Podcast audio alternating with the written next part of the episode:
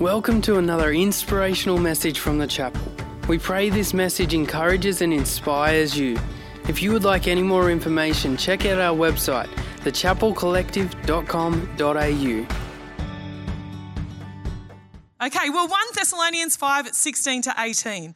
Uh, we've been looking at this through the month of January. This is the last week. So, New Year's Day, and then the middle of January, and then this week, we've been looking at this passage of Scripture God's will for your life.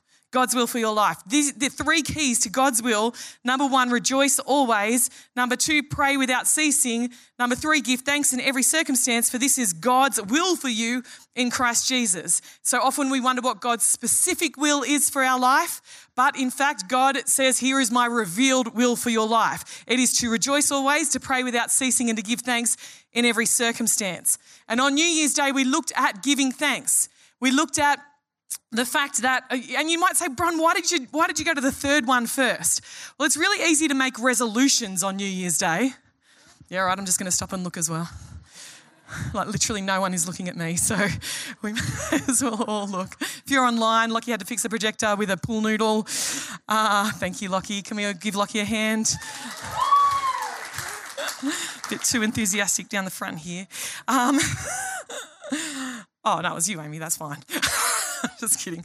Um, in jokes. Okay, great. Keep going. What about God's specific will for my. Oh, Lachlan.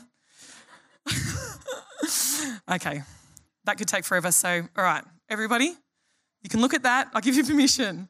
Now it's my will that you've done that rather than you just being distracted.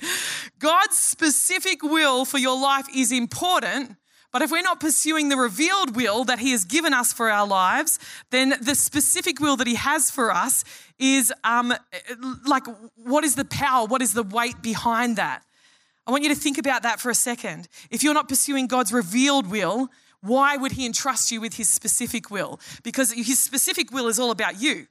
But his revealed will is all about you and others. So, thinking about that, we did give thanks first. It's easy to make resolutions on New Year's Day, but it's often harder to reflect over the year that's been. And in the midst of what might be incredible hardship of the year that's been, to actually give thanks for it regardless because God's been working in it no matter what. And then we did gratitude 201 that actually we're not just giving thanks for things, we're giving thanks to God because James 1:17 says that every good and perfect gift comes from God the Father who does not change like shifting shadows. And then we looked at gratitude 301, which is an attitude of gratitude, an attitude of gratitude, all the things in all the ways for all the people all the time. Uh, gratitude 301 because Ephesians 5:20 says in every circumstance give thanks for this is the will of God. Oh, it says, doesn't say that in that passage. It says, um, and pray for all believers. We give thanks. We give thanks for all believers as well. And if we're wondering why just believers, then 1 Timothy 2 1 says, pray for all people all the time, giving thanks for them. Gratitude 401 is where gratitude becomes our dwelling place, where actually we live in a state of gratitude. That just like where I want to live. And then we looked at praying without ceasing in the middle of Jan. I preached that message five times. Um, I got to say, I bawled my brains out every time. And it was a little bit embarrassing in Armidale last week because it was like full ball. Like it wasn't just, you know, I'd like lost a little bit of composure here, but I didn't know, Dad. So like it got awkward. It was a long time before I could regain my composure. Online, you saw it as well. It was just like, it, it, was real. They were really good tears. They were really joyful tears, but I just did cry. And, uh, and, and we talked about praying without ceasing, that prayer 101 was pray when prompted. We talked about prayer 201, that finding a designated space and a designated place and designated seasons of prayer.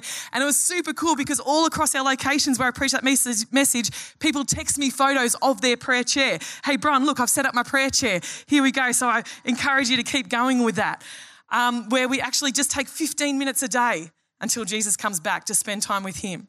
Prayer 301 was where you might be a last resorter, where prayer for you is a last resort, but you're becoming a first responder, where your first response is actually prayer, where you give thanks as a response for things, but then you also pray, you get proactive and go after it and pray for things as well. And then prayer 401 is prayer is life, living in that kingdom reality where you're like Nath Boyce on the mower and you're doing what may seem like a very earthly task task, but at the same time, he has Steven Furtick in podcast on his ears. So while he's doing this, he's got another reality going on inside his ears. And that is the way that we can live when we pray without ceasing. We're living this life, but also there's another thing going on. Not that we've got voices in our head, but actually that we just love Jesus and we're in his presence all the time. That is prayer 401. So here we go. Rejoice always. Rejoice always. We're going to follow the same pattern of 101, 201, 301, 401. I'm determined we're talking about rejoicing. There's going to be no crying this morning. Belzy rang. She said, What are you preaching on, mum? And I said, Oh, rejoicing. I said, Bells, all I want to do is not cry this morning. I feel like Dan Moore would just say, She cries every time. and I won't I'll tell you later what she said, Dan. Um, but number one, Rejoice 101, it's your choice to rejoice. It's your choice to rejoice. Now, what we rejoice, you know, always, we're familiar with that term, always, that's normal. Rejoice, maybe not a word we use that much today. It simply means to be glad, to be joyful. And I may have lost you right there because glad people annoy you. And people that are joyful all the time, you're just hanging out to be old and sit in a veranda and smoke a pipe and have a stick and talk about the youth of today and whack any cat that walks past. That may be your goal in life, is just to be that person. You're like, yes, I can't wait till I've got, I'm old enough to have a permission to do that. And Daz and I, on Frank's recommendation, went and saw a movie called A Man Called Otto. And uh, this man, it's a great movie, but this man was done with life and it reflected in all his actions and his mannerisms and the way that he spoke. And I texted Frank and said, Frank, did my dad and Lee Martin have a baby and call him Otto? It was like just some of the mannerisms. And, and you may have appropriated that picture of the old person on the veranda. You may have thought, oh, that reminds me of my granddad or my grandma. Or you may have thought, that reminds me of who I'm going to be married to in 30 years. Or, or it may have made you think, um, of your year five teacher, Mrs. Scott, or it may have made you think of a boss that you've had. We kind of think of that cranky person, yet Lee Martin and my dad are full of joy. So, rejoicing has a whole lot less to do with temperament or personality or mannerisms or the hand that you were dealt with in life or your upbringing, and a whole lot more to do with something that is more powerful than any of that. So, we're going to talk about that this morning. We're going to talk about it in terms of the triad of God's will rejoice always, pray without ceasing, and give thanks in every circumstance. Now, it's your choice to rejoice. It's your choice to rejoice. Uh, who loves talking about emotions? Like, you just love it. Like, you can talk about emotions all day. All the feelers in the room, yes. Okay. Like, you're like, you go deep in there. And I think that came from when I was a child because this happened to me. And you're all about it. You get amongst it.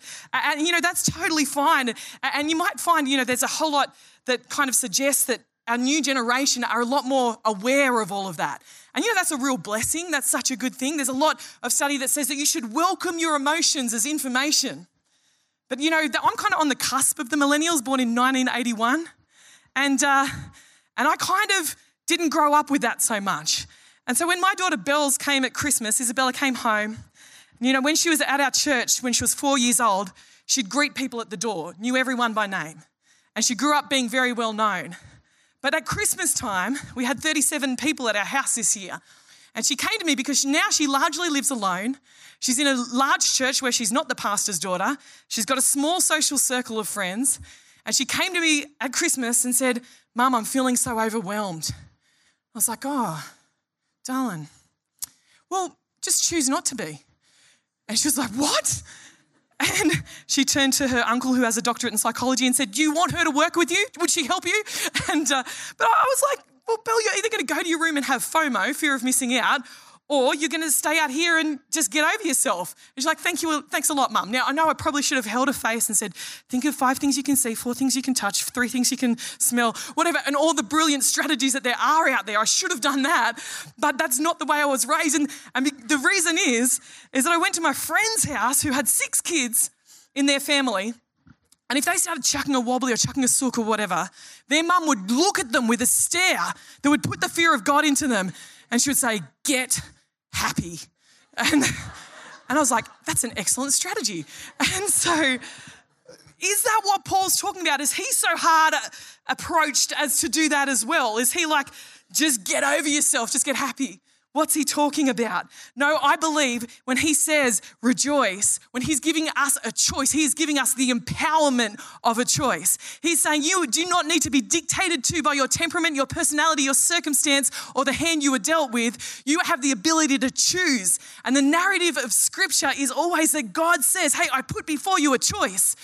I'll give you a tip choose life. Choose life. That's your best one. You've got life and death. Choose life. We don't always do it. We don't always choose it, but He empowers us with that choice. He doesn't want robots, He wants relationship. And you might say, well, Bron, He gave us that choice and He knew what we were going to do. And, and to which he would say, Yes, I absolutely did. And that's why I paid for it. That's why I sent my only son to pay for the choice that I knew that you would make to have you in relationship with me. He said, I will empower you with choice. And when Paul says rejoice always, he is giving us the choice to take a hold of that. It is your choice to rejoice. Now, Philippians 4, verse 4 to 6, we've been reading this passage alongside our Thessalonian scripture. And it says this Rejoice in the Lord always. I will say it again rejoice. Let your gentleness be evident to all. The Lord is near. Do not be anxious about anything, but in every situation, by prayer and petition with thanksgiving, present your requests to God. We can see it right there. Rejoice always, Pray without ceasing, give thanks in every circumstance. Now, this is a very applicable principle. We can apply this principle of choosing to rejoice. In fact, there's a movement called the Glad Game. Is anyone familiar with the Glad Game? Anytime. Thank you, Nancy Starts. The, literally the only person when I've ever mentioned the Glad Game to say something. Let's let's throw this clip up and you'll be you'll thank me later. The he sure sermonizes something fierce, doesn't he? Brimstone and damnation on top of ham and eggs. The one day a week we have off. I hate Sundays. Ooh, I just hate them. Breakfast still a hot ball in our stomachs, and him chewing our ears off from that pulpit. We gotta have roast chicken, though. I'm glad of that. Are you gonna start that all over again? Glad this, glad that? What is all this glad business you talk about? Oh, just a game I play. What kind of a game? Game my father taught me. Helps sometimes. Helps what? When things aren't going so well. That reverend. Away from the peas. Folks just Away. hate the coming of Sunday because of him. Do you know why I hate Sunday? Because it means the starting of another week. That's true. That's when you can play the glad game. Here it comes. Miss Goody Two Shoes is going to find something about Sunday to be glad about. Oh, lay off her, Angie. Oh, stop it. If you knew how to play the game, then you could find something to be glad about too. But you don't. All right, Miss Smarty Pants. What's so good about Sunday? Well, there's always something. Uh, You can be glad because well, because what?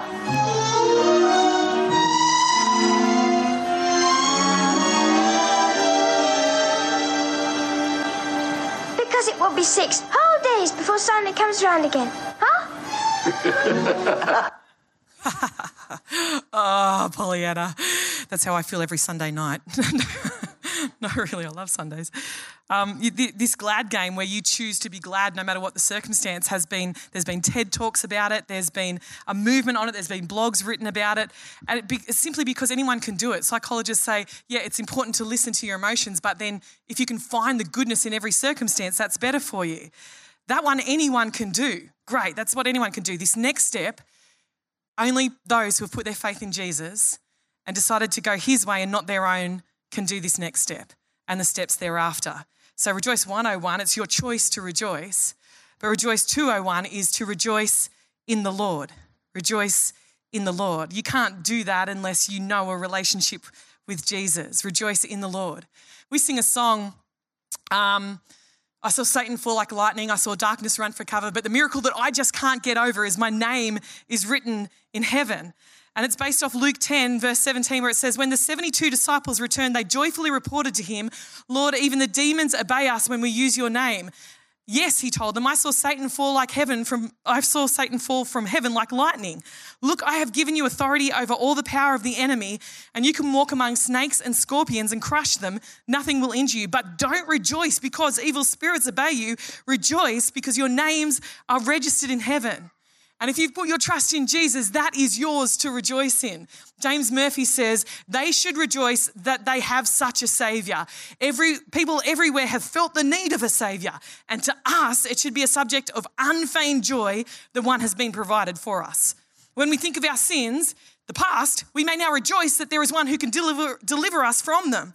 When we think of the worth of the soul, we may rejoice that there is one who can save it from death. When we think of our danger, we can rejoice that there is one who can rescue us from all peril and bring us to a world where we shall forever be safe. One of the things that we say around here when we give people an opportunity to give their lives to Jesus, we say that following Jesus means that you have peace between your relationship between you and God, that you have the power to live this life, and that you have a promise for all eternity. And that means that no matter what circumstance comes against you, you have a reason to sing. You have a reason for joy. Uh, if you want to go to slide 13, Lockie, Isaiah um, chapter 12 says, Surely God is my salvation. I will trust and not be afraid. The Lord, He Himself is my strength and my defense. He has become my salvation. With joy, you will draw water from the wells of salvation. Psalm 32, verse 1 says, Oh, what joy for those whose disobedience is forgiven, whose sin is put out of sight. If you have decided to follow Jesus, your past, present, and future sins are taken care of because He died once for all time, and you can have joy that your life is at peace with Him. Rejoice 101, it's your choice to rejoice. Pick up the bucket. Rejoice 201, rejoice in the Lord. Draw with joy from the well of salvation. Draw with joy from the well of salvation. I pray for a friend every day. And that's my prayer for her is that she would draw with joy. She's saved. I want her to draw with joy from the well of salvation. Sometimes we feel saved and then we feel glum. But God wants us to draw with joy from the well of salvation. So rejoice 101, it's your choice to rejoice. Rejoice 201, draw with well from the joy, rejoice in the Lord. And rejoice 301, dig a deeper well. Romans 5 says, Therefore, since we have been made right in God's sight by faith, that's the past, we have peace with God because of what Jesus Christ our Lord has done for us. That's the present. Because of our faith, Christ has brought us into this place of undeserved privilege where we now stand and we confidently and joyfully look forward the future to sharing God's glory. We can rejoice too, church, when we run into problems and trials, for we know that they help us develop endurance and endurance develops strength of character, and character strengthens our confident hope of salvation. And this hope will not lead to disappointment, for we know how dearly God loves us because He has given us the Holy Spirit to fill our hearts with His love. He gives us the Holy Spirit to give us the power to live the life that He wants us to live. God in us. We have great reason for joy. Matthew 5. God blesses you when people mock you and persecute you and lie about you and say all sorts of evil things against you because you are my followers. What should we do about it? Be happy about it. Be very glad. For a great reward awaits you in heaven, and remember the ancient prophets were persecuted in the same way.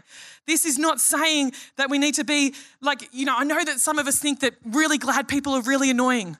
It doesn't mean that we have to be all, but we can be, just have this deep well of joy within us that we operate out of. Let's go down to slide 24, Lockie. It says in James 1 Dear brothers and sisters, when troubles of any kind come your way, consider it an opportunity for great joy. What, James? Why? For you know that when your faith is, in, is tested, your endurance has a chance to grow. We get the chance to grow. Rejoice 301, dig deep wells. Rather than when hardships come, to start to get sunk into that circumstance, step up out of the circumstance and look at it objectively and draw with joy. Dig a deeper well. Keep on going, keep on going. You know, this is what the men in my life 100% know. They're always heading into the gym and they come out and they're all sore. Gains, am I right? Um, but they, they're like, you know, because their muscles have torn. Mikey spoke about it the other week. Their muscles have torn, they're growing. And that's what happens. Doesn't really, I don't relate to that at all. But what I do relate to is every time Lockie has a, um, a football setback or a knockback or something like that, like um, Bill and I and Katie will go, get out the camera, quick, get out the camera. This is going to be great for the Netflix doco. Because we're like, when you're captain of the Bulldogs, Lockie, this knockback's going to be a great plot point in the story. We need to capture it. And it's simply that every great story needs hardship. Every great story needs trials to overcome, needs temptations to be resisted, needs tests to be passed. And we have great joy when we face those things because they're forming in us the endurance that we need. Rejoice 301, dig deep wells through the hardships. And then Rejoice 401, sink a bore. Sink a bore. Who knows what a bore is? Great sink a bore, just keep going, keep going, keep going, keep going until you hit the reservoir, the basin of water that has a constant supply of water for you. We talked before about being filled with the Holy Spirit who fills us with his love. Ephesians talks about that we continually be filled with the Holy Spirit. When you give your life to Jesus Christ, the Holy Spirit comes and takes residence in you. When you sink a bore, you keep that lifeline, you keep connected to the vine in Christ, you keep going and you're filled with his love no matter what. So, what does it look like? Well, Rejoice 401 looks like rejoice like it's already happened. Rejoice like it's already happened. Oh, that takes faith. It takes faith. It takes His supernatural power at work in us. But we don't look at what we see, we look at what He says. And if you need to, you just go into the Word and you find the promises that will give you the strength that you need to rejoice like it's already happened. Romans 14, 17 says that the kingdom of God is not a matter of eating and drinking, but of love, joy, and peace in the Holy Spirit. We're filled with His Holy Spirit and we access that joy through the Holy Spirit. Nehemiah chapter 8, verse 10, when the gathered congregation, when the gathered assembly are thinking, oh, hey, what are we going to do? Maybe, you know, we need to go fast. And Nehemiah's like, no, feast. We're going to have a party. We're going to rejoice like it's already happened because the joy of the Lord is our strength. Psalm 4, oh, won't worry. I'll go down to Romans 8. I've got these alarms that go off in my phone because I need his word more than ever. And so I'm like, well, in order to rejoice like it's already happened, I need my faith to be continually built. So at eight o'clock, my alarm goes off and I say, Lord, does following you mean that we don't have hardships or troubles or anything like that? No, it just means that overwhelming victory is ours in Christ Jesus. At, at nine o'clock, the alarm goes off, and I say, the Lord is my light and my salvation, so why should I fear? The Lord is my fortress, protecting me from danger, so why should I tremble? When evil people come and devour me, when my enemies, and foes attack me, they will stumble and fall. When the mighty army surrounds me, my heart will not be afraid. Even if I am attacked, I will remain confident. My, the one thing I ask of the Lord, the thing I seek most is that my, I may dwell in the house of the Lord forever, delighting in the Lord's perfections and meditating in his temple, for he will conceal me there when troubles come. He will hide me in his sanctuary. He will place me out of reach on a high rock, and there I'll hold my head high above my enemies who surround me. Oh man, there I'll offer, at his sanctuary, I'll offer sacrifices with shouts of joy and singing and praising the Lord with music. Hear me as I pray, oh Lord, be merciful and answer me. My heart has heard you say, Come and talk with me. And my heart responds, Lord, I am coming. I'm coming, Lord. Oh man. Do not turn your back on me now. Do not reject your servant in anger. You've always been my helper. Do not abandon me now, O God of my salvation. Even if my father and my mother abandon me, the Lord will hold me close. Almighty God, teach me how to live, O Lord, and lead me along your paths of righteousness. Mighty God. You do, my enemies always surround me. Do not let me fall into their hands, for they accuse me of things I have never done. With every breath, they threaten violence.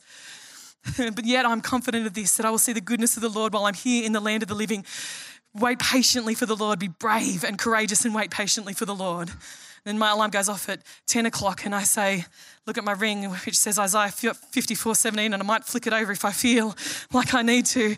And I say, But in that coming day, declares the Lord, no weapon formed against you will prosper that in fact that you will silence every voice that is raised up to accuse you. These benefits are enjoyed by the servants of the lord. Their vindication comes from me. I the lord have spoken. And then at 12 o'clock my alarm goes off and i say the lord is my shepherd. I shall not want. He leads me beside still waters. He causes me to lie down in green pastures. He restores my soul. He leads me upon the paths of righteousness for his name's sake. Yea though i walk through the valley of the shadow of death i will fear no evil for you are with me. Your rod your staff they comfort me.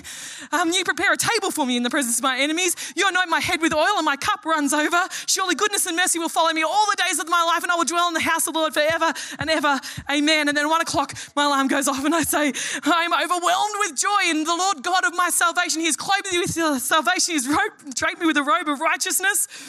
Sometimes I do spit and stumble as I say all these things. He's draped me in a robe of righteousness. I'm like a bridegroom ready for his bride. I'm like a bride adorned with jewels. And at two o'clock, I say, The Lord your God, the one who formed you, says, I am with you. Do not be afraid. I have ransomed you. Though you go through deep waters, I will be with you. Though you go through the rivers of difficulty, you will not drown. Though you go through the fire, the fire will not burn you. The flames of oppression will not consume you. I, the Lord God, has spoken. And then at 2, 3, 4, 5, 6, 7, 8, and 9, if I feel so inclined, a lady sends me a verse every single day, a dear friend, and I read that out loud. Why? Because the joy of the Lord is my strength. Why? Because I need confidence in the joy of the Lord. Why? Because I can't rely on my circumstances to bring me joy. I can't rely on my upbringing to bring me joy. I can't even rely on my husband to bring me joy, though he brings me great joy. But I need the Lord to bring me joy. I need the Lord to bring me joy. So as we close, let's come to our feet. Let me read to you the words of Alexander Maclaren. Rejoice in the Lord always, says Paul. That is a hard nut to crack. I can fancy a man saying, What is the use of giving me such exhortations as this? My gladness is largely a matter of temperament, and I cannot rule my moods. My gladness is largely a matter of circumstance, and I do not determine these. How vain it is to tell me when my heart is bleeding or beating like a sledgehammer to be glad. Yes, temperament has a great deal to do with joy, and circumstances have a great deal to do with it, but it is not but is it not the mission of the gospel to make us masters of temperament and independent of circumstances? Is not the possibility of living a life that has no dependence upon externals and that may persist permanently through all varieties of mood the very gift that Christ Himself has come to bestow upon us, bringing us into communion with Himself and so making us lords of our own inward nature and of externals? So that though the fig tree shall not blossom and there be no fruit on the vine, yet we may rejoice in the Lord and be glad in the God of our salvation. If a ship has plenty of water in its casks or tanks in its hold, it does not matter whether it is sailing through fresh water or salt. I don't know right now if you're sailing through fresh, cool water or the bitterness of salty water, but the Lord would have you rejoice. The Lord would have you rejoice. Not be bubbly, airy fairy, but have a deep well of joy within you that bubbles up and says, I don't care. I don't care what happens at school tomorrow, George. I don't care who talks to me and how they talk to me. I'm going to have the joy of the God of my salvation throughout all this year. I don't care what's coming at me. I don't care what the news is about William Wayne. I'm going to rejoice in the God of my salvation because I know he has all things under control. I don't know what your circumstance is, but you can rejoice in the God of your salvation. So we're going to finish on a praise song today. Hey again, thanks so much for joining us on this podcast. Whether you are new and exploring your faith or a follower of Jesus, there's a next step for you. There is always room to grow, more to be done, destiny to be pursued, and people to be reached. So, what's your next step? To find out, head over to thechapelcollective.com.au. And thanks again for listening.